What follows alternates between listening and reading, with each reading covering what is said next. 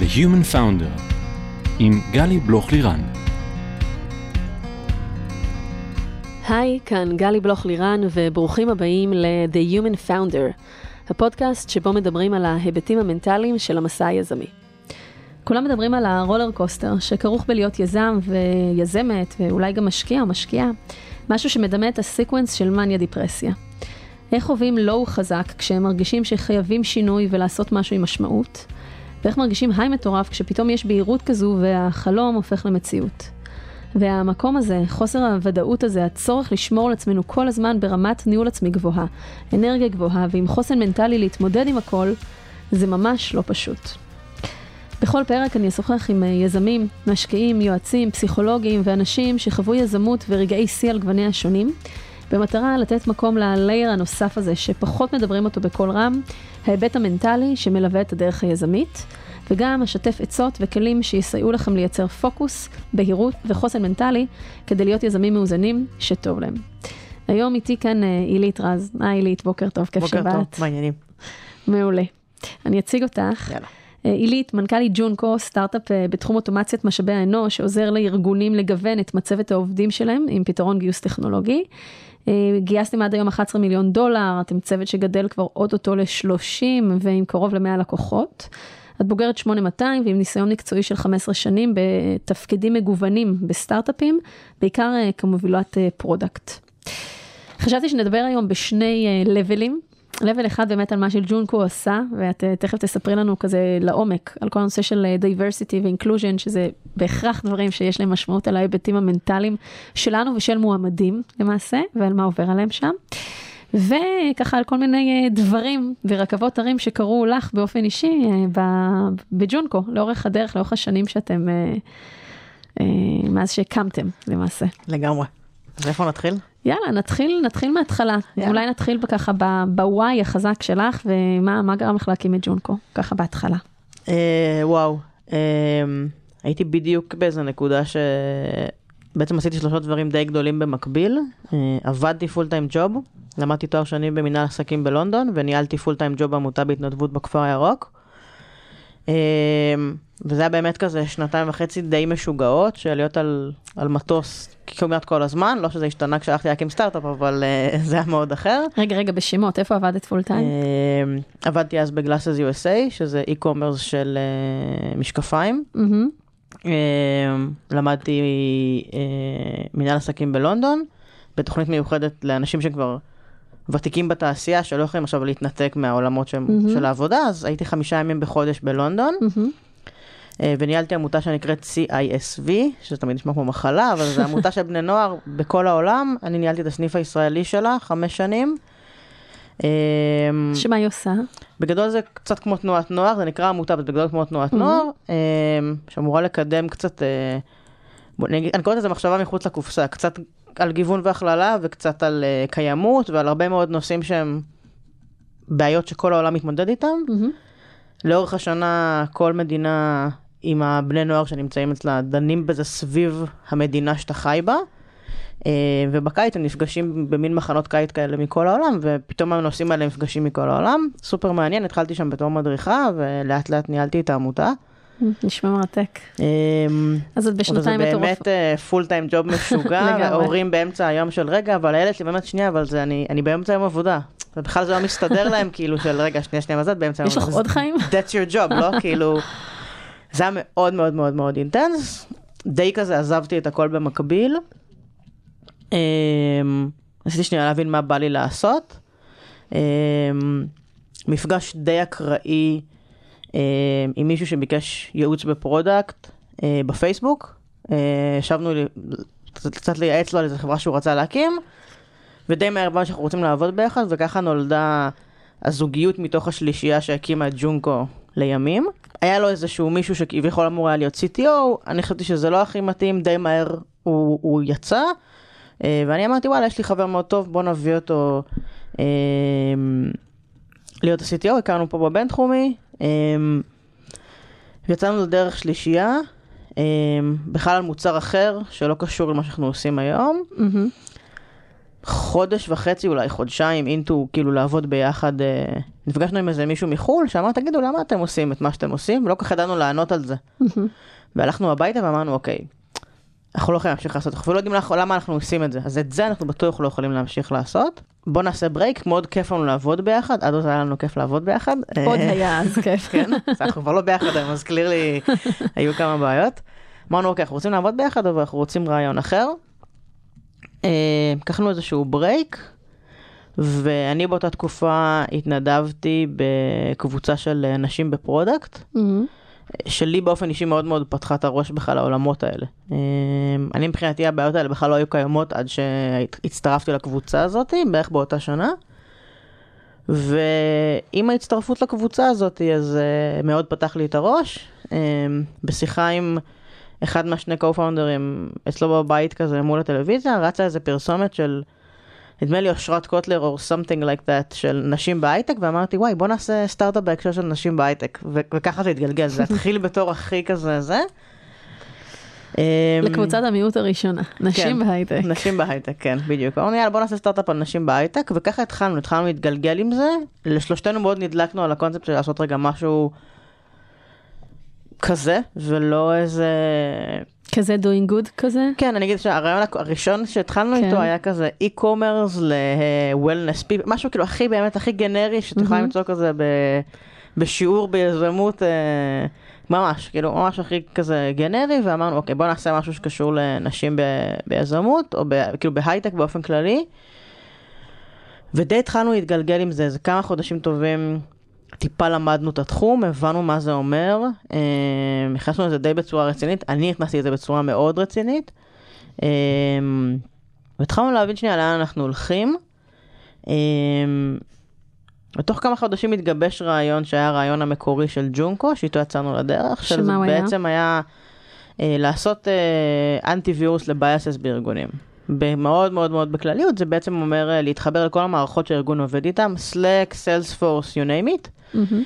ולנסות לזהות bias בהתנהגות של עובדים או של אה, מנהלים כלפי העובדים שלהם, במטרה באמת לשמר את ה-retention של, של נשים בהייטק. אה, מהנחה שהן מקבלות דילים פחות שווים ב-sales ומשימות פחות מוצלחות ב-R&D ומדברים אליהם אולי פחות יפה או פחות משתפים אותם בשיח והן פחות משתתפות גם בשיח, זאת אומרת, יש פה איזה שני צדדים לדבר הזה. אמ, עם הרעיון הזה יצאנו לדרך, די בהתחלה פגשנו את בת אנוש, um, שהייתה אז המנהלת של אינטואיט ישראל, um, והיא איתי ממש מהיום הראשון. היא גם משקיעה בג'ונקו והכל, והיא ממש איתי מהיום הראשון. ועם עם הקונספט הזה רצנו, עם הקונספט הזה גם התקבלנו לטקסטרס די מהר עם כלום, לא כתבנו עוד שורת קוד אחת, התקבלנו לטקסטרס בארצות הברית, um, שזה גם היה כאילו מעניין, אני די מהר הבנתי שאנחנו חייבים להיות בארצות הברית, ושאין לנו מה לחפש בארץ, אחרי שנפגשתי עם כי למה? כמה וכמה מנהלות משאבי אנוש שאמרו, כן, זה באמת נושא מאוד מאוד מאוד בעייתי, אבל אצלנו, אצלנו הכל מצוין, אבל באמת מה שאתם עושים זה מאוד חשוב. והבנתי שאין לי מה לחפש פה. שאין פתיחות עדיין לנושא הזה? אין פתיחות בכלל, אין פתיחות להודות. מה שאני תמיד אומרת זה שאת מדברת עם, אה, אה, עם אנשי people ו-HR וכולי בארצות הברית, מהמם. את מציגה להם פתרון של diversity, הם מסתכלים על זה כ-win. מהמקום שאומר, הנה, אני הבאתי לארגון את, הבע... את מה שיפתור את הבעיה שכולם יודעים שיש לנו, ומאותה אסכולה של אנשים בישראל, יש איזו הסתכלות שאומרת, אוי ואבוי, לפחות אז הייתה, כן? אני כבר מאז לא מוכרים בישראל, אבל... שאומרת, אוי ואבוי, אם אני אביא פתרון כזה, מה זה יגיד מה עליי? זה יגיד עליי? שאני, שיש מובילה. בעיה בארגון, אני הזה. מובילה את הנושא הזה, מה- ויש בעיה? לא, לא, לא, לא, לא. וממש אה, אפילו VPHR בחברה שהיום היא כבר פאבליק מאוד גדולה, מהמם. אמ, שזימנה אותי למשרד שלה להגיד לי שמה שאני עושה זה איום ונורא, וזה רק מגדיל את הבעיה, והבנתי שאין לי מה לחפש פה. זה היה כאילו very clear. וניסינו להבין איך אנחנו לוקחים את עצמנו לאמריקה עם זה שאין לנו יותר מדי משאבים בנושא, ואמרנו אוקיי בוא נתקבל לאקסלרטור שנותן גם כסף ונתחיל לרוץ. מיפינו את האקסלרטורים לאיזה שלושה, התקבלנו לשניים מתוכם, התקבלנו גם לאחד ישראלי, והחלטנו שאנחנו הולכים, אה, עולים על המטוס אה, לאטלנטה. רק נבין את, האירוע, אה, אחד השותפים שלי עולה על מטוס שבוע אחרי שאשתו ילדה את הילדה הראשונה, נוסע לשלושה חודשים. השותף השני שלי משאיר פה אישה בחודש שישי, וחוזר ליום של הלידה. אה, אז את יכולה להבין שזה גם מוסיף המון המון המון המון סטרס בתוך מערכת היחסים שרק מתחילה להיבנות, כי יש גם סטרס שבא מבחוץ. לגמרי. שאפשר לדבר על זה אחר כך אה, לעומק. אני חושבת שלהקים סטארט-אפ זה קצת כמו חתונה. אתה צריך גם להכיר את, ה... את המשפחה. זה נשמע שלא, אבל, אבל זה קצת בלתי נמנע.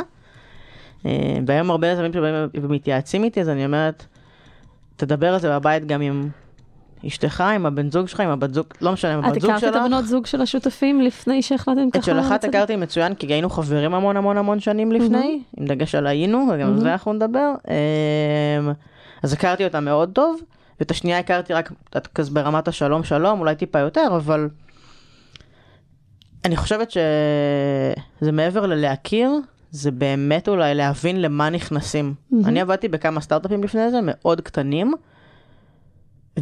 וחשבתי לפחות שאני מבינה למה אני נכנסת. אצלם זה היה טיפה אחרת, זאת אומרת... אה, הם לא לא הבינו את כל המחירים ואת כל הדברים בטוח שהבנות זוג שלהם לא הבינו את המחיר.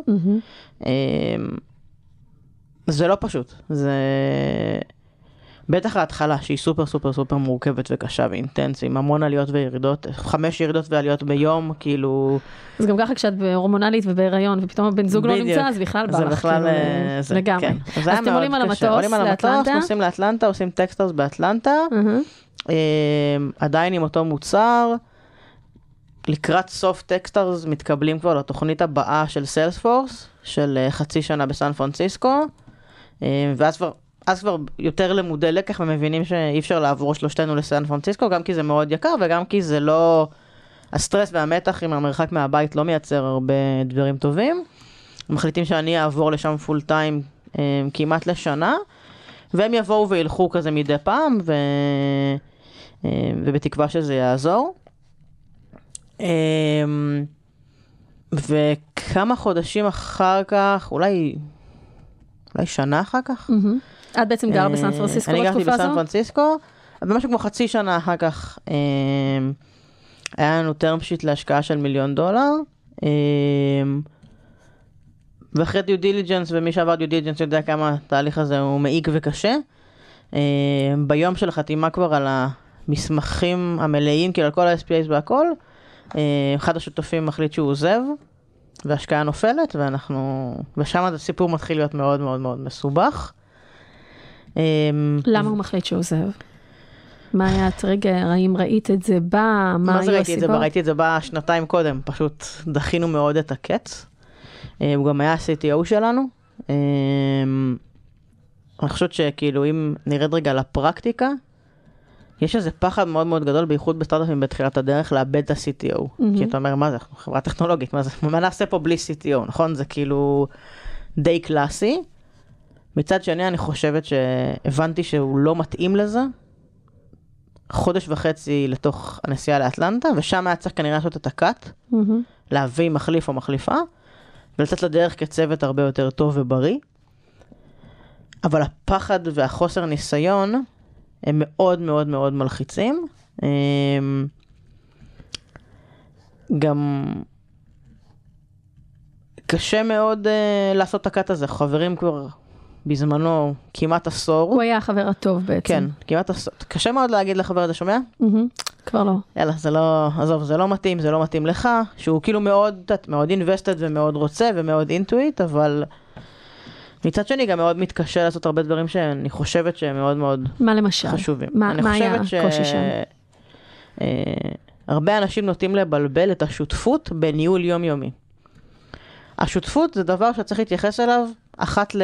אני אומרת לזה פעם באף פעם, באמת, מהמם. זה כולה מספר בקאפ טייבל, זה לא צריך לשנות. אה,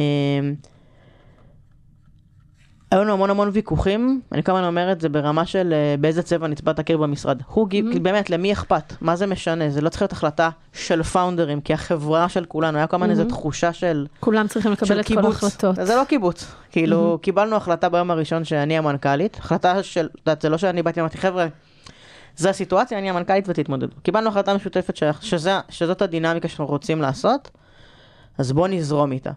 אמ, ומהצד השני, אני חושבת שהתחושה שבגלל שיוצאים לדרך שלושה יזמים, כולם חייבים להיות בהנהלה, לדעתי, היא טעות. לא כולם מתאימים להיות בהנהלה של סטארט-אפ, לא כולם מתאימים להיות מנהלים. והיו לנו המון המון המון חיכוכים על זה שאני באתי עם לא מעט ניסיון, הוא היה מאוד חסר ניסיון בתחילת הדרך, צבר אותו לאורך השנים, והיום הוא מנהל ויש לו צוות והכל סבבה, אבל יש משהו אחד בלהיות ראש צוות בתוך חברה שהבעיה היא בעיה של מישהו אחר, לבין שאתה גם המנהל, אבל גם הבעיות הן הבעיות שלך. איך את אומרת לשותף, שלצורך העניין הוא פאונדר איתך, או הקים איתך את החברה, ואת אומרת לו, תשמע, אין לך את הניסיון, את היכולות, את הסקילס, להיות בהנהלה של חברה, בבורד שלה, במקבלי החלטות, אני צריכה אותך בכובע המקצועי. שם אתה פורח, שם אתה מצוין. להסתכל כרגע 360 על כל מה שקורה בחברה, לזוז מהר ולהחליט החלטות אסטרטגיות, זה פחות.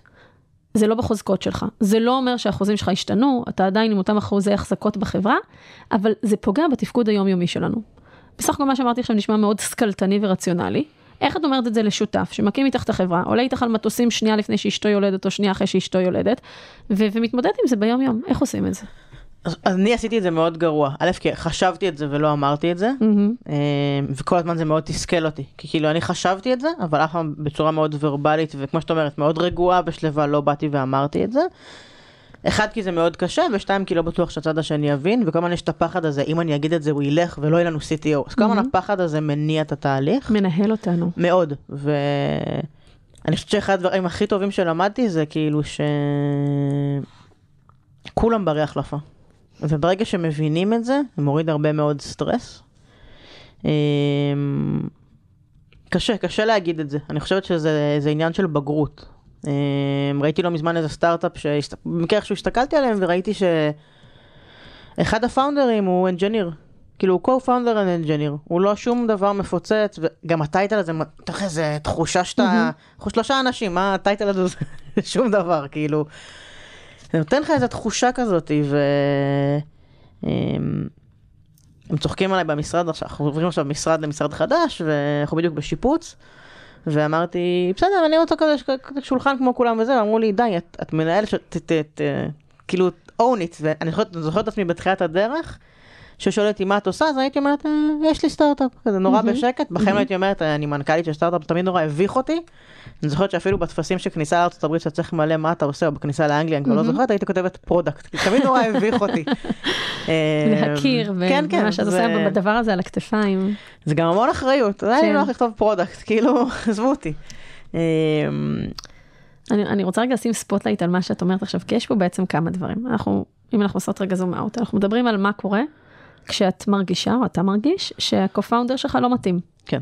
וגם בתוך הדבר הזה, שזה אה, לשבור, לשבור באיזושהי סטיגמה, שלא כל co-founder חייב להיות אה, שותף להנהלה, להנהלה השוטפת, לניהול השוטף של חד החברה. משמעית, וזה משהו שאני חושבת שבקונספט אנשים לא מבינים אותו כל כך. ממש לא. אנחנו קו-פאונדרים, אנחנו מחליטים את הכל ביחד, וגם לפעמים קשה לנו כשאתה תחליט את הדברים. ויש פה, אה, כמו תמיד צריך שניים לטנגו. בדיוק. יש פה בעצם, נקרא לזה גם את ה-co-founder, שהוא בא עם העניינים שלו, ותכף נדבר עליהם. ויש פה גם אותך כמנכ"לית וכמובילת החברה, שגם את בעצם אומרת, אני, לא היה לי נעים, הייתי מנוהלת מפחד, לא ניהלתי עם עצמי שיח מחירים נכון בראש, ותכף נרחיב על זה טיפה, לא תקשרתי את התחושות שלי, וכל הדברים האלה בעצם שמים איזושהי הבנה כמה זה חשוב לנו בתור מי שמובילים את החברה, אה, להיות ערים לדברים האלה, כי בעיות תמיד תהיינה ומחלוקות תמיד תהיינה, אבל כל, כל עוד אנחנו משאירים את זה ככה עמוק בבטן, אף אחד לא יודע, ואם אף אחד לא יודע, אז גם אף אחד לא יכול לעזור.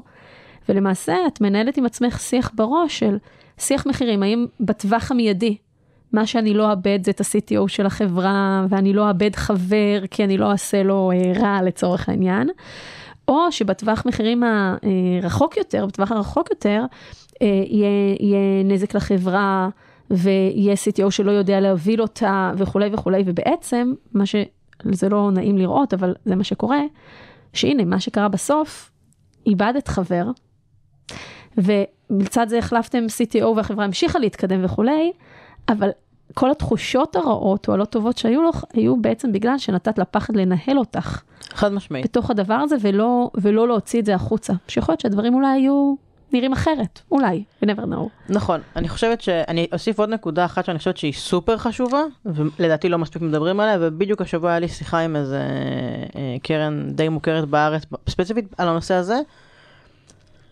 הקונספט הזה של יצאנו לדרך שלושה שותפים, כל אחד שליש, שליש, שליש, מהמם. היא טעות למה? איומה. כי ברוב החברות, בטח כאילו, אם המנכ"ל שורד לאורך הדרך, המנכ"ל או המנכ"לית, מהמם. כנראה שאותם יהיה הר- משמעותית יותר קשה להחליף מאת השני קרו-פאונדרים האחרים. והרבה פעמים הם הם החברה. אני אומרת את זה ואני כאילו שומעת את עצמי ואני אומרת בוא'נה איזה מתנשא זה נשמע וזה, ואני באמת חושבת ש... אמ, הדוגמה שה- VC הזה שדיברתי איתו נתן, הוא אמר בואנה יוצאים לדרך שלושה שותפים, המנכ"ל או המנכ"לית הם באמת המובילים המאוד meaningful של הדבר הזה. חודשיים into the thing, מצטרף איזה engineer, נותנים לו איזה רבע אחוז, והוא כנראה טוב ותורם כמו ה-CTO. איך יכול להיות שהוא מקבל רבע אחוז וה-CTO מקבל שליש? משהו שם לא מסתדר, ויכול להיות גם ב-long time, הבן אדם הזה שיש לו רבע אחוז יהפוך להיות משהו הרבה יותר meaningful וה-CTO הזה אולי לא יישאר, ועדיין כי הוא היה שם חצי שעה קודם, מהמם. מגיע לו שליש, שבעצם אין בזה שום היגיון. אני גם אגיד שזה מאוד מקשה על הפרידה, מן הסתם. כי אוקיי? בעצם זה משאיר אחר כך את החברה עם מבנה החזקות שהוא מאוד מאוד מאוד מורכב. מאוד מאוד בעייתי, אפשר תכף לצלול על מה קרה אצלנו, זה ה... בוא נגיד כנראה הסיבה העיקרית שאנחנו לא מדברים היום, כי זה מאוד קשה, אבל נגיע לזה תכף. כן, אז רגע, אז נגיד באותה שיחה עם VC, אז מה ההמלצה שלה? כי זו נקודה מעניינת, וכמובן, רק נגיד, אנחנו לא אומרים פה בהחלטיות שום דבר, משמעית, כי יש המון דבר. דעות לכל דבר, וכל סיטואציה היא סיטואציה אחרת, אבל באותה סיטואציה שאת מתארת עכשיו, אז נגיד, אני גם אגיד שאני חושבת שלא משנה מי ישמע את זה עכשיו, גם אם בלב יגיד, או, תמיד חשבתי את זה, וואי, איזה כיף שעוד מישהו אומר את זה, בחיים הוא או היא לא ילכו לשותפים שלהם, יגידו, תקשיבו, חשבתי על זה, אני 50 ואתם כל אחד 25, כי יש איזה, יש המון מקום של אגו בתחילת הדרך, ואם זה לא אגו אלא מקום שיתופי, אז אתה אומר, בואנה, כולנו תורמים פה באותה מידה, מה, מה קרה? כולנו מקריבים, טה טה טה טה. אבל במקרים מאוד מאוד חריגים, באמת כל ה-co-founders, אחד, שורדים את כל הדרך, מהמם. ושתיים, תורמים באותה מידה. אמ, מאוד מאוד מאוד מאוד חריג, אני חושב. אמ, אז גם התחושה הזאת של, אוקיי, אם הוא ילך, מה יקרה ל- cap table, גם זה מאוד מנהל מהמם. את הסיטואציה. עכשיו, מה שאנשים לא חושבים עליו זה שכל יום שעובר, מצב ה- cap table נהיה חמור יותר, כי ה- equity הזה vested כבר, מהמם. אתה מבינה? אז אם הוא היה הולך אחרי חודש, לא קרה כלום, או בתוך השנה הראשונה אפילו, עד שיש את ה- cliff הזה. אמ, אבל זה כל, הרבה דברים שהם חוכמת בדיעבד, אני חושבת שהרבה יזמים ויזמיות יוצאים לדרך ואת הדברים המאוד בסיסיים האלה לא מבינים. אה, יוצא לי המון המון המון לפגוש יזמים שאומר, אומרים בואנה פגש, נתתי לו חמישה אחוז, אמרתי לו, שנייה, מה זה נתתי לו חמישה אחוז? דקה דקה תנשום, מה זה נתתי לך? כאילו זה מסטיק, כאילו חמישה אחוז, אני רוצה לאחר לך או לך שזה יהיה שווה המון כסף יום אחד החמישה אחוז, אז קודם כל בטח לא נותנים, זה, יש vesting process, וזה אנשים לא מבינים את הקונספטים האלה בכלל, לא מכירים אותם. ונותנים כאילו זה חתיכה בעוגה, זה חתיכה בעוגה, אבל זה חתיכה מאוד יקרה בעוגה. מהמם. אמ, אז אני אומרת, אם, יכול מאוד להיות שאם אה, כמה חודשים לתוך הדבר הזה, כשבפעם הראשונה הבנתי את העובדה שכנראה זה לא יעבוד, אם היה לי מישהו, היום יש לי כבר את המישהו הזה שהוא שנייה מסתכל מבחוץ, והוא בוגר מספיק להגיד חבר'ה, הכל טוב, לא קרה כלום, בוא ניפרד. אמ, ובוא, זה בסדר, לא קרה כלום. חברה יכולה לחיות, נביא CTO חדש, יהיה בסדר. אמ, אני גם מאמינה שאם היינו עושים את זה אז, אז מי שהיה השותף השלישי שלנו שהתעסק בכל עולמות ה- marketing עדיין היה בחברה היום. לא יודעת מה זה היה עושה לחברה, לטוב או לא, כמו כל דבר, אבל הוא עדיין לדעתי היה בחברה היום. זאת אומרת, אנחנו צריכים לקחת בחשבון שכשאנחנו בוחרים איזה path לקחת בקבלת ההחלטה, בבחירה שאנחנו עושים, אז אחר כך כמו אדוות יש הרבה סיקוונסים שמתפתחים לכיוונים כאלו ואחרים, אם אנחנו בוחרים ללכת בכיוון מסוים, וככל שעובר הזמן, ככל שנוקף הזמן, מן הסתם זה יותר מורכב, יש עוד המון המון המון שיקולים חד משמעית. שנכנסים לתוך הדבר הזה. חד משמעית. ולפעמים קליר קאט בשלבים מוקדמים הופך את הדברים לענייניים, נקיים, ושמאפשרים לנו להמשיך קדימה ב- בלי יותר מדי מטען ומשקל על הגב. כן, אני חושבת ששני דברים שהייתי מאוד ממליצה לאנשים לעשות בתחילת הדרך, אמ, וגם תראי אותי מאוד עושה את זה, זאת אומרת, לא תראי כמעט פוסט שאני ראיתי של יזם או יזם בתחילת הדרך מבקשים עזרה, ואני לא לכתוב יאללה בוא נדבר, אני חושבת שזה סופר סופר חשוב. למצוא לך בתחילת הדרך את האנשים האלה שהם צעד אחד קדימה ממך, או לחילופין מאוד מאוד מאוד מנוסים, שיגידו לך, שומע? שומעת? זה מה זה שטויות? יאללה, תפטרו ממנו, לא יקרה, לא יקרה כלום. אמ, שיעזרו לתת פרספקטיבה. פרספקטיבה אחרת. ולהסתכלות שנייה שהיא פחות אמוציונלית, פחות בתוך הדבר, פחות חסרת ניסיון, אה, פחות מפוחדת אה, ממה יקרה אם. מהמם. כנראה שהתשובה היא לא יקרה שום דבר, ברוב המקרים. ומה שיקרה נתמודד איתו ונמשיך הלאה. בדיוק. אני זוכרת שרצינו לפטר איזה עובד אצלנו. שלא יישמע שאתם רק מפטרים אנשים. לא, חס וחלילה.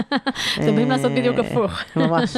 אז רצינו לפטר איזה מישהו, הרגשנו שהגענו לאיזה מיצוי, לא בקטע, רע, אגב ביחסים מצוינים והכל Mhm. סבבה. ואמרנו, וואי, מה יהיה, ואיך אנשים יקבלו את זה, ושלושה חודשים טחנו את המוח על זה, ואני אומרת לה, לא קרה כלום. כאילו, יש איזה פחד כל הזמן של מה יהיה ומה יהיה, לא יקרה כלום. אני חושבת שברגע שעושים את זה פעם, פעמיים ומבינים שלא יקרה כלום, אז גם מתחילים להתנהל מהמקום הזה. אמ, ו... וגם הרבה לומדים, זאת אומרת, היום אנחנו מאוד משתדלים, פעם כשמישהו מתפטר או אנחנו מפטרים או מחליטים להעביר מישהו תפקיד, פתאום הבנו שגייסנו אותו לתפקיד הלא נכון, בואו נעשה לו הסבה לתפקיד אחר. אנחנו עושים עם עצמנו בתוך ההנהלה איזה רטרוספקטיב קטן של להבין, אוקיי, איפה טעינו, וגם עם הבן אדם הזה לנסות להבין איפה טעינו, אני חושבת שזה מאוד חשוב. אמ, והרבה פעמים אני חושבת עם עצמי, כאילו, איפה כשיצאנו לדרך, איפה טעיתי. קשה לי מאוד לשים את האצבע, אני חושבת שהרבה, לאורך הדרך ידעתי כבר שטעיתי והיה לי מאוד קשה זה, כמו שדיברנו עליו. ואני חושבת שהטעות השנייה שעשיתי זה שלא מספיק שיתפתי. כן היו מסביבי אנשים שיכלו להיות הפונקציות האלה שדיברתי עליהם, של לתת פרספקטיבה, ולא מספיק שיתפתי. כי למה? כי יש בזה משהו מאוד מביך. ואתה אומר, מה, מה יחשבו עליי? איך את את אומרת? חושבת שיש כאילו- בזה משהו מאוד מביך. נכון, בדיוק. אתה חושב שזה מביך. אני אגיד לך גם למה. את הולכת לאירועים של יזמים ויזמיות, מהמם, 30 אנשים, 20 אנשים, 5 אנשים, זה לא מהמם. ממש משנה. מהמם. מה קורה? הכל מדהים. הכל אומרת, וואו, מדהים. בואנה, אצל כולם הכל מדהים, אז מה, מה? רק אצלנו הכל לא מדהים. ואתה מתחיל לפתח איזה חרדה של, וואו, לכולם הולך מדהים, ורק לנו הולך קשה, אנחנו עושים משהו לא בסדר. מהמם. לימים, כבר שאת הרבה יותר מעורבבת בתעשייה, ואת כבר מכירה, במשקיעים שלה, את מתחילה להכיר כבר את האנשים, את הפרסונות, אז את יכולה להיות, וכבר יצא להיות בארוחת צהריים עם איזה משקיע שמספר על חברה שהולכת להיסגר, ולפגוש בערב את היזם הזה, איך הולך מצוין. אז מה מצוין? אתה עומד לסגור את החברה, מה מצוין? אמ, בדיוק הקלטתי פרק. זה אה, כאילו מאוד קשה. לגמרי. קודם כל, אני מכירה את זה ממש מקרוב, השיח ההשוואתי הזה. כן, כל הזמן העין כזאת שמסתכלת קצת הצידה מה קורה אצל אחרים ומה כתבו עליהם ואיזה פרסום PR יש ובואי כולנו מכירים את ה- איך הדברים האלה עובדים. כן. או כשאתה מממן משהו או כשסבבה זה היה גיוס אז מספרים יופי אבל יזמים מטבע האיכויות שלהם הם מאוד הישגיים. חלק מהישגיות זה גם תחרותיות אתה כל הזמן רואה ואתה בודק את עצמך וכולי וכולי. אז זו נקודה אחת שלהתרכז יותר במה שאתה עושה ומה שאנחנו עושים את עושה ופחות רגע להסתכל כל הזמן הצידה כי זה פשוט מחלחל פנימה ומאוד מאוד מוריד את הביטחון. נכון, אבל מצד השני אני גם אגיד ליזמים ויזמיות, זה בסדר כששואלים אותך או אותך מה קורה, להגיד, קש... אני, ביום שחתמתי על הטרם שיט האחרון שלנו, שאלו אותי מה קורה, איך הולך, אמרתי קשה. קשה. כאילו, כי קשה, וקשה זה בכלל לא רק משנה. בלחם. קשה זה, בדיוק. נכון. וגם קשה זה לא רק קשור לכסף, יכול להיות לך בבנק מלא כסף, והכל בסדר, וזה קשה. נכון. אני יכולה להגיד לך שאני ב-31 לחודש, כל חודש לא ישנה בלילה. כי למה? ככה, כי נסרטתי מתקופות שהיו לנו מאוד קשות, אה, בטח בתחילת הדרך, ואני בראשון לחודש לא ישנה בלילה, כי צריך לשלם משכורת. עכשיו זה לא משנה שיש לנו מלא כסף בבנק ולכולם יש משכורת, והכל באמת באמת, כאילו שהעובדים שלי לא ישמעו את זה ויחשבו שאנחנו לא, הכל סבבה ממש, אבל תחושת האחריות את- האחריות הזאת היא הרבה יותר גבוהה, זה. כאילו ברמה שאתה אומר, בואנה, ההוא לקח עכשיו משכנתה, ואתה אומר, כאילו הכל על הכתפיים שלי, ואני אומרת, בואנה, אנשים בוגרים לקחו משכנתה, שיתמודדו, כאילו מהצד, כן? אבל כשאתה מכיר את האנשים, ומכיר אותם, ונקשר אליהם, והם נהיים חלק ממך, ואתה רואה אותם כל יום, ואתה אומר, בואנה, המשכנתה הזאת, העוד ילד הזה, ה- whatever it is, זה, על, זה אני, זה על הגב שלי, זה על מהמם. הראש שלי. וזו תחושת אחריות מאוד מאוד מאוד מאוד גדולה ומאוד קשה. תפסיקו להגיד איך הולך מצוין. כולנו יודעים שלרובכם לא הולך מצוין, לרובנו לא הולך מצוין, והולך מאוד קשה. דרך אגב, כאילו- זה שלא הולך מצוין, זה לא אומר שאין הרבה התקדמויות ושאין הרבה דברים משמעית. טובים, אבל המסע והדרך היא קשה. מאוד. ובדיוק דיברתי על זה, התחלתי להגיד קודם עם גיגי בפרק שהקלטנו לפני כמה זמן באנגלית, והוא דיבר על איך בסיליקון וואלי כולם killing it. כן. ורק השפה הזאת שלפעמים גם אני באופן אישי מואסת מלראות אותה, כי היא כל כך כזה יאללה, כאילו, אתם מי killing אתם לא killing it, אתם כן. killing yourself. אה, קצת לדבר יותר רגע, ב- בואו נירגע שנייה, וכולנו, כולנו באותו סיר לחץ, והדברים באמת מורכבים, זו, זו באמת דרך, ובאמת יש מלא רגעי שיא מצוינים, והתקדמויות, וטרם שיטים, ולקוחות, וגיוסים מאוד יפים וזה, אבל גם חברה שגייסה עכשיו 50 מיליון דולר בראונד בי שלה, שזה מדהים, עכשיו הם הולכים לעבוד מאוד מאוד מאוד קשה, ועכשיו לצוות ההנהלה יש המון המון החלטות לקבל, והמון דברים שצריך לעשות, וזה קשה, זה לא פשוט, כי גם כל הזמן מסתכלים ומצפים ממך להצלחות וכולי, אז קודם כל זה ממש בסדר, באמת להגיד שזה קשה, כן. שמורכב לי. זה גם לא בושה, אני כאילו... אתמול פגשתי, במקרה יצאתי מההצגה, ונתקלתי במישהו שהייתי איתו בעמותה בכלל, והוא גם היה עשה, סליחה, עשה טקסטרס בישראל, ואנחנו, את יודעת, אה, כבר מסתובבים בהרבה חוגים משותפים, נפגשנו כזה וזה, וכזה עם עצמי התלבטתי לשאול איך הולך, אמרתי, אין לי כוח לשמוע את, ה- אין לי כוח לשמוע את ההצגה הזאת עכשיו, אז אמרתי לנו איך הולך, והוא אמר לי, וואי, האמת שעל הפנים, ואמרתי, וואי, איזה כיף. לא בקטע של איזה כיף שהולך כן. לך על הפנים, אבל איזה כיף שיש תשובה שהיא אמיתית, כן, כי אז גם בא לך לדבר עם הבן אדם, ואפילו פוטנציאלית לנסות לעזור. נכון, זה כאילו- מאוד מחבר. יש לי חבר טוב, שכבר סגר את הסטארט-אפ שלו, אה, והייתה לנו איזו שיחת רסורספקטיב כזאת אה, מהמם. לפני כמה שבועות, ואמרתי לו, תגיד, לאורך כל הדרך שהיינו נפגשים, כמה למדת שואף מצוין, ויום אחד סגרת את החברה. זה נשמע קצת סותר אחד את השני. ואמרתי לו, אם היית אומר שקשה לך, אז אולי הייתי עוזרת לך. לא שאני איזה אלוהים, אבל לנסות לפחות. אה, ואם לא אני, אז חבר אחר שפגשת בדרך והיה אולי עוזר לך. מה הוא אמר לך? והוא אמר לי, אני קצת מתבאס שלא ישבנו פעם בשבועיים לדבר, כי אולי הייתי מרגיש עם הזמן בנוח. כי תמיד כשהוא היה פוגש אותי והיה אומר לי איך הולך, הייתי אומרת קשה. אז הוא אמר לי, מה קשה? גייסתם כסף, והחתמתם את הלקוח הזה, ואתה- אומרת לו, מה זה משנה, אבל הולך, אבל זה קשה. זה כאילו... אז כאילו, אני חושבת שהוא בדיעבד מאוד, אה, מאוד מסכים עם, ה... עם, ה... עם הדבר הזה, זאת אומרת, ו... אבל קשה להתנתק מזה. כי הוא אמר לי, תקשיבי, אני באיזה קבוצת וואטסאפ של יזמים, והוא מראה לי את זה, מהמם.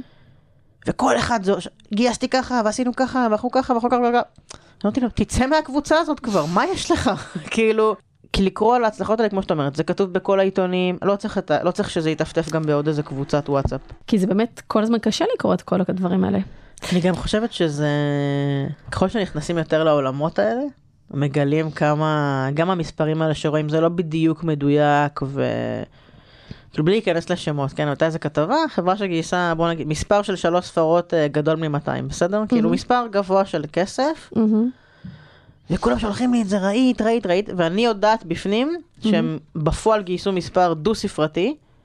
אם הם יגיעו לככה וככה מיילסטונים זה יהיה ככה, ובסוף אולי זה יגיע למספר הזה. עכשיו לא נעים לך להגיד, חבר'ה, בואו בואו תירגעו, זה לא המספר הזה, זה אפילו כן. לא שליש ממנו. וזה מכניס מאוד מאוד מאוד מהמם. לסחרור את כולם. מהמם. אמ, ואנשים שמים בכותרת המספר שיעבור את הכותרת, כאילו, בזה זה מסתכם.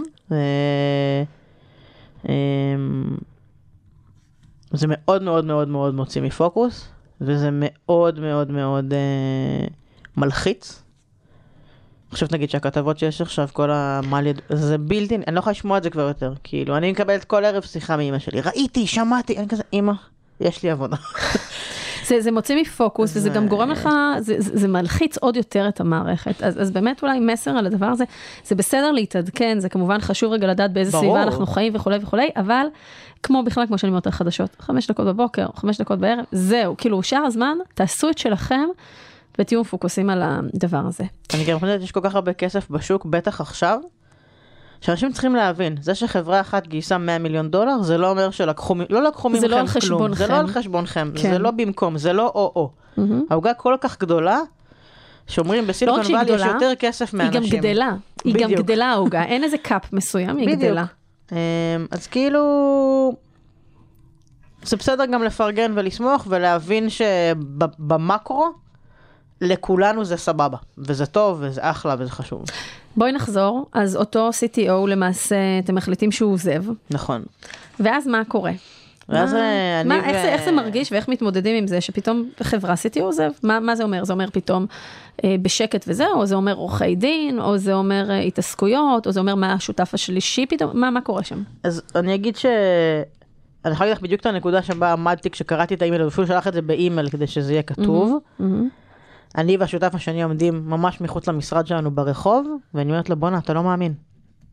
הוא התפטר. הוא אומר לי, טוב, טוב, טוב. אני אומרת לו, לא, לא, תראה. ואני מראה לו את האימייל, וגם העורך דין שלנו מכותב לזה. ואנחנו מבינים שזה אמיתי, כי היו המון דיבורים על זה כל הזמן, שאולי הוא יעזוב, ומתי הוא יעזוב, ואולי אחרי הסיבוב, כל מיני ניסיון ל- איכשהו לסדר את זה, שגם יהיה כסף וגם הוא יעזוב. מהמם. ופתאום ברגע אחד הוא מקבל החלטה עם עצמו, וזה קורה. אה, ואני מודה שבשנייה לפני שאני רואה את האימייל הזה, חצי שנייה אחרי ההלם, יש הקלה אדירה. כמעט מספיק עם הדילמות האלה, זהו, זה קרה. כאילו, עכשיו זה כבר אי אפשר לחזור מזה, זה קרה. It is what it is, אנחנו לוקחים את עצמנו, הולכים ברגל להיפגש, בדיוק סיפרתי את הסיפור הזה השבוע, הולכים ברגל להיפגש עם מי שרצו להיכנס לסיבוב ולעשות את הסיבוב החדש שלנו, מספרים להם את זה, ובתוך הסצנות מבינים שאין סיבוב, אה, ויכול להיות גם מאוד שאין חברה. אז אתם מבינים למעשה שאין אין השקעה, אין השקעה, ואולי גם אין חברה. נכון, אה, נקודה מאוד קשה, ואני אומרת לו בוא נלך הביתה, אני צריכה שנייה, אני צריכה to clear my head, בוא נעשה רגע פאוז ליום הזה, אני הולכת הביתה. מה, מה יש שם? יש שם כעס, יש שם אכזבה, יש שם... מה, מה קורה שם ברגש? יש הרבה דברים, יש כאילו... אה, באותה תקופה נופר הייתה העובדת שלנו, נופר שהיא היום כבר ה-CTO שלנו, ואנחנו מאותה נקודה צועדות ביחד אה, יד ביד בשמחה רבה. מהמם. אז אני חושבת שקודם כל יש את איך מספרים לה, וכן היה ביניהם קשר מאוד טוב, ויש בזה משהו מאוד מלחיץ. אה, ואיך, מה- ומה עושים? כאילו, מה עושים עכשיו? חיכית שיפול עלייך איזה משהו מלמעלה שייתן לך את התשובות? או שאנחנו... לא, לא, לא, ממש לא. באותה נקודה, זו הייתה נקודה שבה אמרתי, אוקיי, בוא נעצור. יש איזה כמה אנשים שלא אמורים היו להשתתף בסיבוב הזה, ולכן הם טיפה יותר ניטרלים, ואני מרימה להם טלפון, ואני מספרת להם, ובואו נראה מה הם אומרים. אני מרימה טלפון לאחד המשקיעים שלנו שקוראים לו אודי נצר, מהמם. אני אומרת לו, תקשיב, יכולים להיפגש? שלא דיברנו מלא מלא מלא זמן מאז שהוא שם כסף, הוא אמר לי, כן, יאללה, בוא ניפגש. חושבים, ואני אומרת לו, תקשיב, אני אומרת, איך לספר לך את זה? אה, אה, הוא עזב. הוא אומר לי, אוקיי, ו? אמרתי לו, מה, טיפת, כאילו, משהו. תתרגש, קצת, משהו. תגיד לי, אוי ואבוי, אנחנו תנוע הולכים... ל- בכיסא. משהו. הוא אומר לי, לא נורא, לא נראה לי שהוא התאים בכל מקרה. ופתאום אני אומרת, אוקיי, סבבה. כאילו, אוקיי, משהו זה לא נורא. צי של נורמליות כזה. כן, זה לא נורא. ועוד מישהו ראה שהוא לא הכי התאים, ו... אה, ואני אומרת לו, תקשיב, אני לא יודעת מה לעשות, אני גם חושבת שהשותף השני קצת פתאום מתנדנד, כי זה מאוד מאוד מאוד מטלטל. כבר הרגשת את זה? זאת אומרת, כבר באותו כן. רגע שכשעשיתי לו את משהו זה, זה, זה הרגשתי שיש פתאום... לו לחץ מהבית, הרגשתי שזה, שזה אה, על קרעי תרנגולת. ובאותה שיחה אני אומרת לו, אבל תקשיב אודי, אה, אני רוצה לעשות גם פיבוט לחברה. אה, יש לי איזה רעיון, שכח כל מה שעשינו עד היום, יש לי רעיון חדש, והוא הרבה יותר טוב. הוא אומר לי, טוב, מה... רגע, כטבעו של, חכי, של רגע, משקיע. רגע, רגע, הפיבוט הזה, מה זה, זה משהו שהתבשל לך הרבה זמן בראש, או כן. פתאום הגיע? לא, לא, זה התבשל. הם היו שותפים לזה, אה, השותפים? כן, כן. כן. הם היו שותפים לפחות ברמה המחשבתית לכיוון הזה. מהמם. אמ, באמת, תקשיב, יש לי איזה רעיון לעשות פיבוט. מוצר שעשינו עד עכשיו מסובך, מסורבל, קשה למכור אותו, עזוב אותך ממה שעשינו עד היום. יש לי רעיון. אנחנו נעשה סוג של רפרנס בין חברות בצורה, אוטומט... בצורה אוטומטית, שזה מה שאנחנו עושים היום. אמ, כל מועמד שהגיש לחברה הגיע מספיק עמוק בתהליך, אבל בסוף לא התקבל, ואנחנו זיהינו שהוא מקבוצה שהיא קבוצה לא מיוצגת, נשים, אפרו-אמריקאים, לטינים, נמשוך אותו אלינו ונמצא לו מקום בחברה אחרת. ונייצר איזשהו פול של ה-best and finals מכל החברות שעובדות איתנו, אמ, שיעברו אחת בין השנייה בצורה אוטומטית. והוא אמר לי, וואלה, האמת שזה נשמע מגניב. אמרתי לו, תקשיב, וגם... אני חושבת שאולי אני צריכה לנסוע הברית, לפגוש כמה חברות, להציג להם את זה face to face, זה מה שנקרא ימי pre קורונה. אה, ולשמוע מה הן אומרות. אה, אבל אה, אין לנו כסף. אז הוא אומר לי, בוא תני לחשוב קצת, בינתיים בוא ננסה לראות מה עושים עם ה-CTO הזה, כאילו איך נפרדים בצורה נעימה. אומר לי, אבל תני לי, אני ארים לו טלפון. יש. פה הרבה רגשות והרבה אמוציות, הוא מרים לו טלפון והם סוגרים בטלפון פחות או יותר את התנאי העזיבה שלו. שהאקוויטי שלו ידולל ממה שאמור היה להיות 20% למספר חד ספרתי נמוך. אמ, שככה וככה, סוגרים איזשהו הסכם בעל פה בטלפון, אמ, של איך, איך אנחנו נפרדים, והוא חוזר אליי ואומר לי, סגרתי, ואני מבסוט, וזה אחלה של דיל, והוא ילך ויהיה בסדר, נמצא מחליף.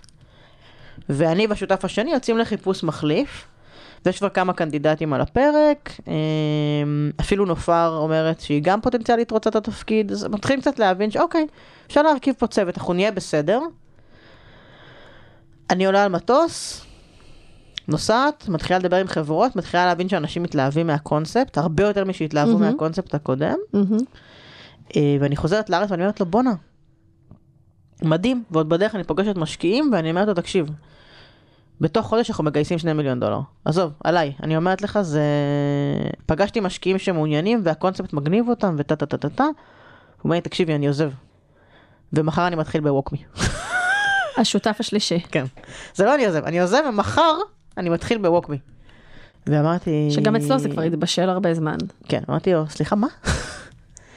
אז לי, תקשיבי, זה נהיה מאוד קשה, וזה לא, זה לא עובד, בבית זה מאוד מאוד מקשה, זה פשוט לא, זה פשוט לא עובד לי יותר, אני צריך לבחור בין הבית לפה, והבחירה מאוד קשה, אבל אני חייב לעשות את הבחירה. כשלשם הוא עזב כדי להיות שכיר. כן, כן, חד משמעית. אה, הוא אומר לי, ואני גם, ממש זוכרת אותנו עומדים מתחת לאיזה עץ, אני ממש יכולה להגיד לך אפילו איזה, והוא אומר לי, תקשיב, אני אומר לך את זה עכשיו בתור חבר, עזבי אותך, לכי תעבדי, תעשי אחלה משכורת. אמרתי לו, תקשיב, נראה לי לא הבנת, אני לא נולדתי לעבוד יותר בחברות, זה לא בשבילי.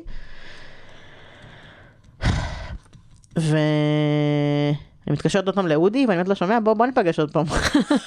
אנחנו נפגשים, טוב שיש אודי כזה, אה? ממש. זה כל כך הרבה... אחד- כל אחד והאודי שלו. את המשפט הזה, את יודעת כמה פעמים אומרים לי, טוב, לי אין אודי. כאילו משפט... אה, צריך לייצר. לעצמנו אודים בחיים כשם קוד. נכון. אמ, ואני... חושבים האמת אתה שומע? אה, הוא גם עזוב. עכשיו כאילו ידענו כזה שהוא טיפה מתנדנד, הוא אומר לי, את יודעת מה?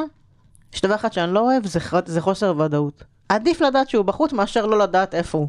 אמרתי, או, וואו, איזה... קול כזה מאוד באיזי. ונותן לך פרספקטיבות כאלה נכונות, שכמו שאמרת, כל הזמן את היית מנוהלת מפחד, מה נכון. יקרה אם וכולי וכולי.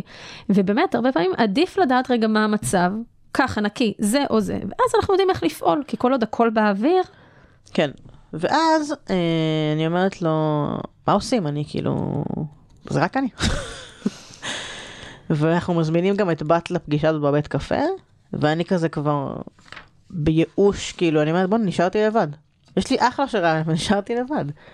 והם אומרים לי, תקשיבי, את רוצה את זה או לא רוצה את זה? אם את רוצה את זה, אנחנו נדאג לממן את זה כמה חודשים כדי שזה יקום ויפרח, ו... אבל זה בסדר גם אם לא. עצמתי עיניים, נשמתי עמוק, אמרתי יאללה, הולכים על זה, ושם נולדה חברה חדשה. ממש. כאילו באותה שנייה. אמ, שנייה לפני שאני אדבר על החברה החדשה ועל, ועל התהליך של הדבר הזה, מהמם. נעשה רגע fast forward כמה חודשים. אמ, אנחנו חיים באיזה אופוריה כזאת, שהיה איזה סיכום בעל פה עם הפאונדר הראשון, מהמם. והפאונדר השני מבין שהוא פחות או יותר הולך עם אותו דבר, מהמם. הכל מאוד מאוד באוויר. ו... לא, לא, לא חתמתם על זה? לא. אמ, ובאמת עוברים כמה חודשים ואנחנו מקבלים term sheet לשני מיליון דולר. מהמם. אמ, שאנחנו גם אומרים להם, יש לנו, היו, ש- היו, שני שותפים, הם עזבו, זה התנאים שלהם, ואנחנו רצים כאילו את הדיו דיליג'נס וזה וזה, ואז צריך להביא את המסמך שהם, הם רק חתמו שזה התנאים שלהם. ולמה לא עשיתם את המסמך הזה? אה, טעות. לא, זה שזה טעות בטוח, אה, אבל למה? בהתחלה לא עשינו את זה כי לא היה לנו כסף לעורכי דין. מהמם, שזה גם, אני אומרת, צריך לשים על אה, דף, לפחות הנקודות העיקריות, ולחתום. בדיוק. אפילו ברמת הוואטסאפ, כדי שיהיה מהמם. איזשהו תיעוד לזה. מהמם. הכל די קרה מאוד מאוד מאוד מהר, מהמם. ודי מאוד מהר החלטנו שאנחנו מתפקסים על הסטארט-אפ החדש, או על, הח- על הקונספט החדש, ו... ו- וטעינו שם, עשינו שם טעות, כאילו, משהו נאיבי מאוד. מהמם. אודי הוא אדם מאוד של מילה, כאילו, מהמם. כשהוא אומר או שאומרים לו, מאוד קשה לו עם ה... הבעיה היא שלא כולם כאלה, ואולי ככל שזה. קלישאתי שזה יישמע, הצד העורך דיני שבי יוצא, מה שלא כתוב לא קיים, לא, לא, אבל, חד אבל זה. קלישייתי וזה כל כך נכון, ואני עכשיו מת- מלווה אה, יזם שגם נפרד אה, ככה משני קו-פאונדרים, אה, ואחד מהם מנסה להימנע מבעצם לעגן את זה בכתב, בדיוק מהסיבות האלה, מלהשאיר פתח לדברים עתידיים, עכשיו, ואין חיה כזאת, הדברים חייבים להיות נעולים הרמטית. אני גם אגיד משהו שהוא נשמע נורא, ואני חושבת שזה נכון. באותה נקודה ששניהם רצו ללכת ולסיים את זה, הם היו מאוד מוכנים להתפשר, כי הם גם הרגישו שהחברה מתה, ואמרו יאללה, אז יהיה לי 2 אחוז, 3 אחוז, מהמם. 4 אחוז, סבבה, מה זה משנה, החברה מתה, מה זה חשוב? אמ, ואני אגיד את זה הכי straight forward שיכול להיות, בנקודות החלשות האלה שם צריך לחתום, כי כשאז הכל נהיה חזק, אז כולם נהיים חזירים. ובנקודה שכל הצדדים חלשים, שם צריך לחתום על ה... כי זה כנראה הכי קרוב לאמת של מה מגיע לאנשים האלה. מהמם. אמ, מגיע החוזה, כבר due diligence בשלב האחרון, זה המסמך האחרון שצריך להביא לשולחן, שזה גם עוד טעות, שתכף נדבר עליה. ובעצם אנחנו הולכים אה, לשני היזמים הנחמדים, ואודי אומר להם, שומעים, אה, צריך לחתום על זה. רגע, רגע, רגע, אני רוצה עשרה אחוז. מה עשרה אחוז? סגרנו אבל על... היה לנו הסכם בעל פה. לא יודע על מה אתה מדבר, אני רוצה עשרה אחוז. ומהיום מדבר עם העורך דין שלי. טוב, מה עושים? אה, שולחים את העורך דין שלנו לדבר עם העורך דין שלו ולנסות להבין. והוא אומר, תקשיבו חבר'ה, עזבו, זה לא ילך. העורך דין שהוא לקח זה, זה ליטיגטו, הוא לא מבין כלום בהייטק, זה כמו לדבר לקיר. הוא יודע להגיד בטלפון, עשרה אחוז לא רוצה, לשמוע." כאילו כמו אנחנו, כאילו אנחנו בשוק. מהמם. השני שמע שהוא לקח עורך דין, גם לקח עורך דין, מה זאת אומרת? מה, מה השאלה בכלל? ובלילה אחד, את מוצאת את עצמך מול שני עורכי דין בוויכוחים, שאת אומרת, אם כל אחד הולך עם עשרה אחוז, החברה הזאת מתה. מהמם. אי אפשר להיות עם 20 אחוז dead equity. מהמם. זה בלתי אפשרי. אמ, ולא לזה ייחלתי, להתעסקות מה- הזאת בכלל. מה עושים? וזה כמו לדבר לקיר, מהמם. באמת, את כאילו, חבר'ה, אי אפשר עשרה אחוז, עשרה אחוז סוגרים את החברה. אוקיי, אז בואו נסגור את החברה. כאילו אם, I'm, going down, I'm taking everyone with me, כאילו ממש. דרך אגב, למה לא לסגור ולפתוח מחדש כי היו בקונסטלציה בפנים אה, אחרת? משקיעים שלא רצינו להוציא, אמ, זה פתח לתביעות מסוג אחר, לא רצינו להיכנס, לזה- לא רצינו להיכנס לזה, באמת, גם לא רצינו לדפוק אף משקיע אחר, גם משקיעים שאולי לא היו הכי תומכים, לא רצינו, רצינו להשאיר את זה as is, גם לא היה אכפת לנו לתת להם קצת אקוויטי, אבל סגרנו על משהו בעל פה, בואו נכבד את זה. מהמם. אפילו כבר הגענו לדיונים של אה, מה שהוא רוצה, אני רוצה יותר. כזה. כי אנחנו בגן, אה, בת אנוש אומרת לי, שומעת? יש לי עורך דין אמריקאי, אתם חברה אמריקאית ולא חברה ישראלית, אגב, המלצה חמה, באמת, זה סוגר כל כך הרבה פינות. אה, אנחנו ביקשנו עורך דין אמריקאי, אומר, מה הבעיה? יש סעיף ככה וככה וככה וככה, לא מגיע להם כלום. אני מחר שולח להם מכתב, איזשהו סעיף בחוק האמריקאי? כן, אני מחר אוקיי. שולח להם מכתב מעורך דין אמריקאי ויהיה בסדר. ובאמת ככה זה בסוף נסגר. אבל זה לקח חודש של חוסר שינה וסיוט של חיי. וזהו, ובזה תמה הסאגה פחות או יותר. זאת אומרת, מאז זה נגמר, מאוד מאוד מכוער קלירלי, כאילו, אנחנו לא, מאז לא החלפנו מילה, לא, לא אני ולא אף אחד מהם לדעתי. אז הם בסוף לא נשארו עם שום החזקות בחברה? הם נשארו עם מעט מאוד. אמ, אבל אה, חבל שזה היה בדרך הזאת, זה היה יכול להיות כנראה הרבה יותר נעים והרבה יותר נחמד. איך את מרגישה עם זה היום ככה כשכבר עברה מאז תקופה, כבר כמה אתם בערך של, שלוש שנים כמעט בחברה שלוש שנים מאז.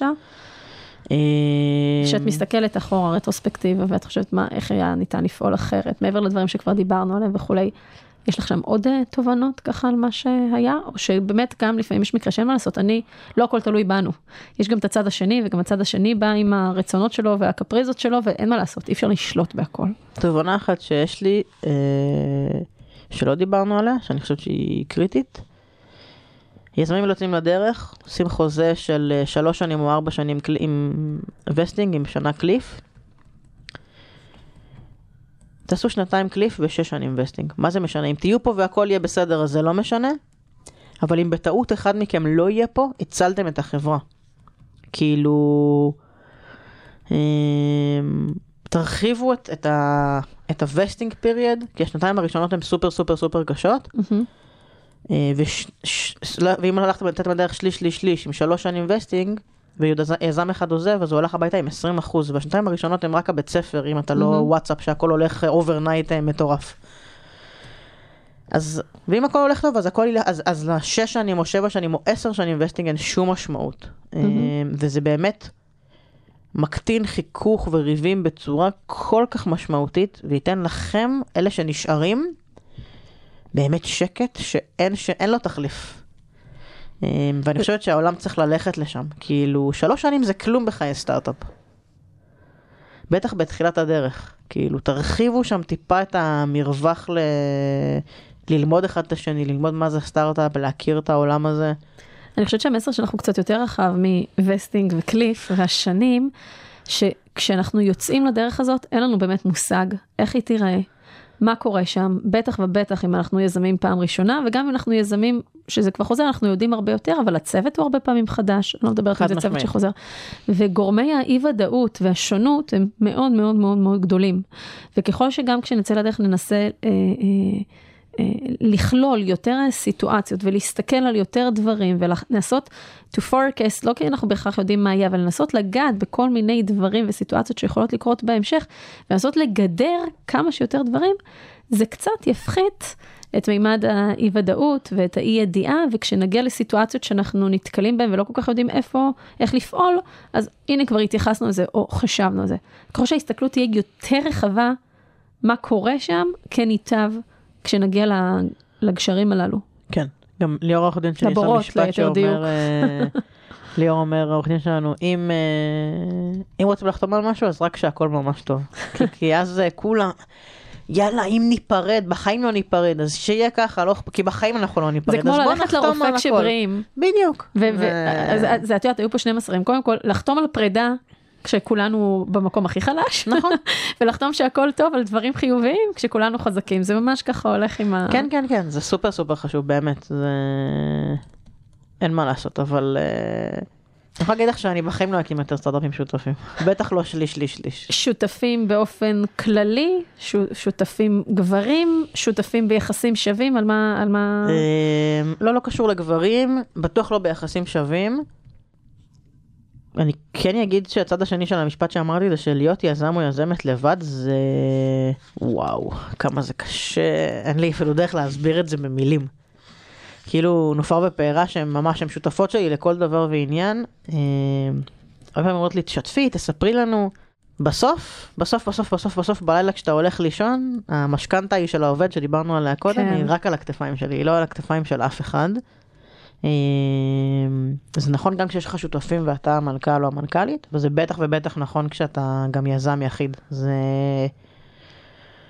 זה קשה מאוד מאוד מאוד מאוד. אז, זה... מה, אז מה את עושה ככה ביומיום שלך כדי קצת אה, לעדן את הקושי? אז יש לי את אודי, שהוא באמת אה, כמו שותף שלי לכל דבר, והוא באמת, אני מספרת לו הכל. זאת אומרת, אנחנו, יש לנו יחסים 100% שקופים, אנחנו מדברים 100 פעם ביום. אה, ואם לא דיברנו, אז בשתיים בצהריים יש לנו את הזה של אה, all good, כאילו איך, שתיים עוד לא דיברנו, כאילו הכל בסדר, מה זה, אז אחד מאיתנו שולח את זה תמיד לשני. אה, ואת באמת מרגישה שהוא שם והוא רתום אה, בצורה מאוד מאוד מאוד טובה לי. זאת אומרת, אמ, אנחנו מכירים מאוד מאוד אחד את השני. אמ, ויש לו המון משפטים שמכניסים לפרופורציות, כאילו, הוא כל הזמן אומר, אה, סוג של מנטור עבורך. כן, הוא גם כל הזמן אומר, אה, ואני מאוד מתחברת לזה, הוא אומר, אה, דרמות וטלטלות מנקות את כל מה שמיותר. כאילו, אז לפעמים כשיש איזו תקופה שהכל רגוע, אז אומר לי, בוא בוא נייצר איזה דרמה, אני מרגיש שלא הייתה דרמה, ואנחנו לא, מטל, לא מנקים מספיק את הדברים הלא טובים. את יודעת, זה, זה, זה נכון, דרך אגב, כבר לא סתם אומרים בואו נתנער כדי לנקות את האבק, כי כן. זה באמת מנקים את האבק, וגם בזוגיות, אפילו זוגיות של אה, זוגיות אה, רומנטית, כן? כן? פעם בכמה זמן צריך איזה ריב טוב כזה, כדי לנער את הדברים, לדייק, להזכיר רגע מה חשוב, ואז גם אומר שאכפת. אני כן אדגיש שצריך לדעת גם לריב. וגם את הדרמות ואת הטלטלות, זה, זה חשוב, זה מכניס כן. קצת אה, דם חם וזה, אבל בוא נריב טוב. נוציא את זה, ננקה את זה, ונמשיך. אה, נכון. אז נמשיך אני הלאה. מאוד בן אדם שרב ככה, גם בחיים הפרטיים שלי וגם בחיים המקצועיים שלי. אני יכולה לריב עכשיו צעקות וזה, אבל ברגע שיסתיים המשכתי הלאה. מהמם. וזה באמת עושה מאוד מאוד טוב, כל הזמן אומר לי, לכל חברה יש משבר, אז תקחי בחשבון שאת כבר אחרי המשבר הכי גדול שיכול להיות, אז מפה זה רק יכול להיות השנים יותר הטובות. טוב, כן. אמ, מה עוד את עושה? אה, ספורט, כמה שאפשר וכמה שיש לי זמן, אבל ספורט, נוסעת הרבה לחו"ל, בהקשרים שהם לא עבודה. כ escapism. אמ, כזה... לונדון זה ה break שלי. אמ, כאילו כל הזמן, בדיוק העליתי- סטורי לא מזמן שנסעתי ללונדון, אמרתי בקורונה כולם התגעגעו לקולנוע ולבתי קפה, ואני התגעגעתי ללונדון, כאילו זה היה לי מאוד מאוד מאוד מאוד חסר.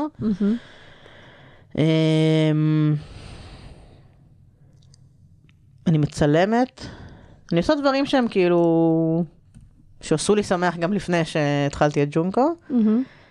זהו, זה כזה מאוד מאוד אה, ניסיון כמה שאפשר לתת מקום לדברים גם שהם לא עבודה. זה מהמם. מאוד מאוד מאוד קשה. וזה לא צריך להיות רק את ניסיון, עצמי. זה צריך גם להיות הצלחה. לתת מקום נכון. לדברים שהם אני לא רק אגיד עבודה. שעם השנים אימנתי את עצמי שכשמגיע ה weekend, מהמם. אני... סוגרת. המוח שלי לא חושב על עבודה. אם ייכנס עכשיו אימייל של עבודה, אני אענה.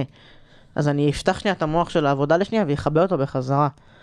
אמ, יש אצלנו מנהלים שלפעמים אני, כאילו אומרים לי ב weekend, בואנה חשבתי, ש-" אני אומרת, די, אל- תחשוב ב weekend." אל תחשבו על זה. אמ, אז אני מאוד טובה בזה, בשנייה לעשות cut, לנתק. לנתק, זה מאוד מאוד חשוב לדעתי. כאילו, יצאתם כבר לחופשה, cut. כאילו, וזה לא קל. לגמרי לא קל לכבות. כי זה שם, זה שם, אין מה לעשות. כמו שאמרת, האחריות על המשכנתה היא שם על שם על הכתפיים. הכתפיים, אבל הקאט הזה מאוד מאוד עוזר אה, לטעון אה, את הסוללה מחדש. הוא, הוא נורא חשוב, כי אם אנחנו לא נעשה אותו מדי פעם, לא יהיה לנו את האנדיורנס להמשיך את זה ככה ל... כן, כן, להגיע להמשך. לברן זה מאוד מהר קורה. נכון. אה, אז אני יכולה להגיד לך שאני, אם אפשר היה עכשיו קורונה וזה הרבה יותר קשה, פעם, פעמיים בחודש, אה, אפילו 48 שעות של איפשהו, אה, הייתי עושה את זה, ועשיתי את זה נראה לי פרי קורונה. שכולנו היינו שמחים לזה לא, עשיתי עוד עכשיו פרי הרבה יותר. קורונה. עשיתי את זה פרי קורונה, אני יכולה להגיד שבתוך הקורונה, בשנתיים האחרונות טסתי בטח שבע או שמונה פעמים, זה לא שישבתי פה, רוב האנשים באמת לא יצאו מהארץ, אני כן יצאתי. אז אפילו בארץ אני מנסה קצת, אה, כמה שאפשר, וזה סופר חשוב לדעתי. אני חושב שאנשים לא מספיק עושים את זה בתחילת הדרך, מאוד קל לעשות את זה כבר פוסט ראונד בי, שאתה כבר במקום אחר והחברה במקום אחר, אבל כדי להגיע למקום האחר הזה, דווקא שצריך לעשות את זה בהתחלה. נכון, אה, צריך, צריך מההתחלה ל- למצוא את ה... אני אוהבת לקרוא לזה anchors of joy, ככה את הרגעים שעוזרים לך להתמלא או לך להתמלא ולנשום טיפה ו- ולהכיר תודה ולהוריד רגע הילוך. אה, כדי לתדלק, אה, כדי לתדלק לה, להמשך. אני חושבת שגם זה בא מסביב, שכל הזמן אנשים אומרים, בואנה, בסטארט-אפ צריך לעבוד 24/7. לא. אני יכולה להגיד שאם אני לא ישנתי כמה שעות טובות בלילה, אני לא יכולה לתפקד, אז אין, אין 24/7, אני לא יכולה לחשוב, אני באיזשהו שלב המוח שלי נחבא. מהמם. והרבה מהדברים האלה, ת- תעשו מה שטוב לכם. יכול להיות שיש יזם שמסוגל לרוץ 24/7, וזה גם יעשה טוב לחברה שלו שלה, וזה בסדר. אבל אתם מרגישים שאתם צריכים ברייק? יש איזה כמה, אבל הוא עובד, והוא עובד בשבת, והוא זה... די, מספיק, תרפו. לגמרי. עילית, אנחנו תכף נשים פסיק, אבל אני רוצה לפני זה ככה ממש בשתי מילים, כי בכל זאת זה מה שג'ונקו עושה. אז תני לי רגע שתי מילים ככה באמת על המונחים האלה, שעוד לא דיברנו עליהם פה, למרות שכולם מדברים עליהם, על diversity ו-inclusion, כן. ודווקא על ה... ממש בכמה דקות, על התפיסת עולם שלך, של ה-doing good עם הדבר הזה, דווקא בתוך קהילת ההייטק, דווקא בתוך הסטארט-אפים. תני לנו ככה רגע כמה נקודות. אמ, אני מאוד לא מעורבת בשיח הזה, אני אגיד בכנות, אה, בסביבה הישראלית. אמ, אני מרגישה שישראל נמצאת מאוד מאוד ביהיינד, אז לפעמים כאילו בשיח טיפה קשה לי, לא קצת אפילו לגלגל עיניים ולהגיד, חבר'ה, איפה אתם חיים? כאילו, אמריקה שם כבר עשר שנים, כאילו, יאללה, בואו בוא נתקדם. אמ, כאילו אפילו בארץ נגיד כל הנושא של diversity ו-inclusion, בארצות הברית זה כבר נהיה diversity and belonging, כאילו inclusion זה מילה שכבר משתמש- משתדלים מאוד לא להשתמש בה. הרבה יותר יפה. אה, גם אומרים מי רוצה to feel include, אתה רוצה to feel like you belong, חלק, נכון? כאילו part, כן. זה... אז, אז המילה הזאת הרבה יותר חזקה, כאילו ה-belonging מ-inclusion. מהמם. אמ, והשיח הוא מאוד אחר, השיח הוא כולנו בבעיה let's do something. עכשיו כל חברה עושה עם זה מה שהיא רוצה. בארץ אנחנו אפילו לא במקום שכולם מודים בזה שיש להם בעיה. זאת אומרת, אולי אולי יגידו, כן, קשה לגייס נשים כי אין מספיק נשים. אני לא יודעת אם זה נכון, אני למדתי פה בבינתחומי לפני עשור, וכבר אז היינו בערך שליש, אני חושבת, נשים. לדעתי היום כבר מסיימות בבינתחומי כמעט 50-50, זה לא שאין נשים. ואם רוצים, מוצאים אותם. אנחנו מהמם. הנהלה שהיא אה, 75% נשים. אה, יש לי CTO אישה ו- VP marketing אישה ואני אישה ו... אה, והדברים האלה קיימים. זה, אנחנו 50% נשים בחברה, זה קיים. פשוט צריך לרצות למצוא את זה, וצריך טיפה להתנתק מהמקום הזה של... אה, יאללה, אני מביא את כל החברים שלי מהיחידה, זה הכי קל והכי מהר, ויאללה. מהמם. כאילו... אמ, לא קל לעשות סטארט-אפ בעולמות האלה בישראל, שכולם עושים security, וזה super clear, ו... אמ, כשגייסנו את הסיבוב עכשיו מ Vertex, אמ, שהובילו ינאי ותמי, מהמם. אז ינאי אמר לי, תגידי, למה לא באת אלינו בסיד? אז אמרתי, אם הייתי באה אליך בסיד היית משקיע? אז הוא אמר לי, לא. אה, כי זה נושא שקש... שלא יורד חלק בגרון בישראל, בארצות הברית זה הלך הרבה יותר בקלות. אה, ו... אה, אז אני בראונד סיד שלנו לא דיברתי עם אף אחד, אף משקיע ישראלי חוץ מאיזה קרן מאוד קטנה. אמ, אף אחד בארץ בכלל לא ידע מי אנחנו, זאת אומרת, אני אמרתי כל הזמן, אנחנו נגייס באמריקה, בישראל לא מבינים את זה, זה לא מעניין. ואני חושבת שזה מאוד השתנה, אני אגיד, לפחות ברמת הקרנות בשנה האחרונה, כשעשינו את הסיבוב עכשיו, אז היה לנו המון המון המון המון attention, מכל הקרנות הכי טובות, ו... אמ, והרבה דברים ש... שקרו סביב הסיבוב הזה. אבל אני חושבת שהתעשייה הסטנדרטית, בוא נגיד החברות פה בארץ, מאוד behind, בצורת המחשבה, באיך שמתייחסים לנושא הזה. אמ, לעשות יום כיף לאתיופים במשרד, זה לא, זה לא לא diversity המשמעות. ולא כלום, זה, זה וי. ובאמת, אני כן חושבת שמתחילה היום אה, איזושהי תנועה.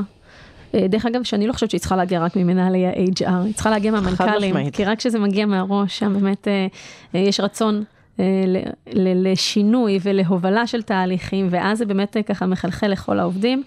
וכן אנחנו רואים היום שחברות קצת יותר מתעוררות, וכן אפילו ה-diversity ו-inclusion אפילו, את יודעת, היום אפשר להסתכל על זה, יש המון מהלכים, אה, או בילונגינג, אחרי אה, הקורונה, של הרבה אנשים שמחפשים נכון. עבודה ורוצים לעשות טרנזישן, וזה לא בהכרח רק אה, נשים, או אפרו-אמריקאים, או אוכלוסיות אה, מיעוטי שאמרת קודם, אלא גם אנשים שהם כרגע באיזשהו מיעוט במהות, כי אין להם צל הכישורים וכולי וכולי.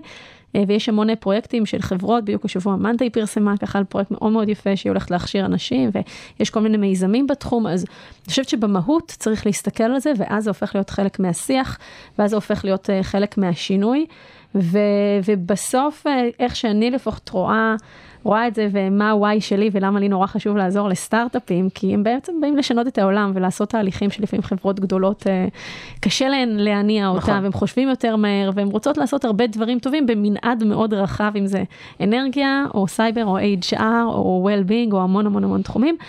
אה, ו- ולעשות את הדברים האלה, וגם חברות שתתחלנה להתנהג ככה, זאת הדרך שלהן, אה, דרך שלנו בעצם, כאנשים, לבנות גם companies שעושות אה, society, אה, שהיא יותר טובה ויותר נכון. בריאה אה, ויותר נכונה.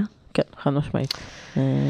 וואו, טוב, עילית, דיברנו היום על מלא מלא דברים, ובעיקר ככה על כל הנושא הזה של אה, אה, אה, זוגיות, או במקרה הזה אפילו שלישיית. קו-פאונדרים, נשמע, כן, אה? אה? שלישיית קו-פאונדרים, ו... נשמע הרבה יותר מרגש ממה שזה.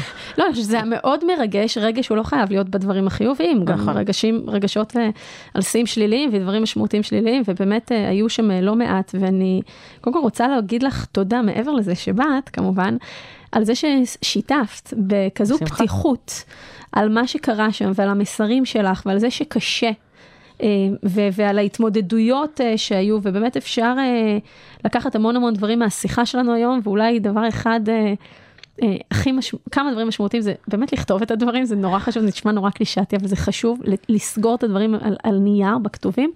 ודבר נוסף, זה שכולם עושים משהו, זה לא אומר שחייבים לעשות את אותו דבר. זה זאת נכון. אומרת, באמת לחשוב מה נכון עבורנו אה, בכל סיטואציה, וגם אה, תראי איזה, איזה רזיליאנס ואיזה אנדיורנס, כמה פעמים כאילו החברה יכלה, כמה פיבוטים עשיתם, כמה פעמים היו שינויים בהובלה, ואתם פה, וגייסתם עוד סיבוב, ואתם עושים טוב, אז, אז רק, ש, רק שימשיך ככה. תודה רבה רבה רבה. תודה שבאת. מי שככה רוצה למצוא אותך, איפה, איפה המקום?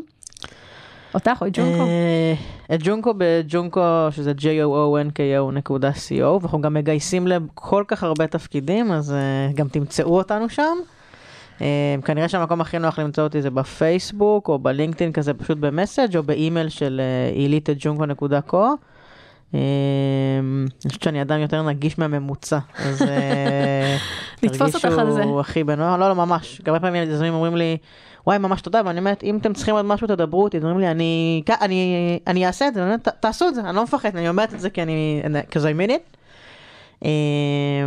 אז אה, יאללה, אנחנו מחפשים מלא מלא עובדים, ומאוד מאוד כיף אצלנו, אז אה, תבואו בשמחה רבה. יש לי כמה לחבר לך, נהדר. הופה, מצוין. שגם יצא לך מזה. לגמרי. כבר היה שווה לבוא. למאזינים אנחנו נשים פסיק עד לפרק הבא, ככה אני גם אומרת ליזמים שלי מסשן לסשן. אם נהניתם, אני ממש אשמח שתפיצו את הפודקאסט ליזמים ומשקיעים שאתם מאמינים שיקבלו ממנו ערך. תודה לאולפנים המשגעים במרכז הבינתחומי שמאפשרים לי להקליט כאן את כל התוכן החשוב הזה. אתם מוזמנים לבקר באתר שלי בגלי-בלוך-לירן.com ולהשאיר שם את הפרטים שלכם כדי להתעדכן וללמוד עוד על ההיבטים המנטליים של יזמים, וגם לעקוב אחרי הפודקאסט שלי, The Human Founder, באפליקציות הפודקאסטים שלכם. שמים פסיק, ניפגש בפרק הבא.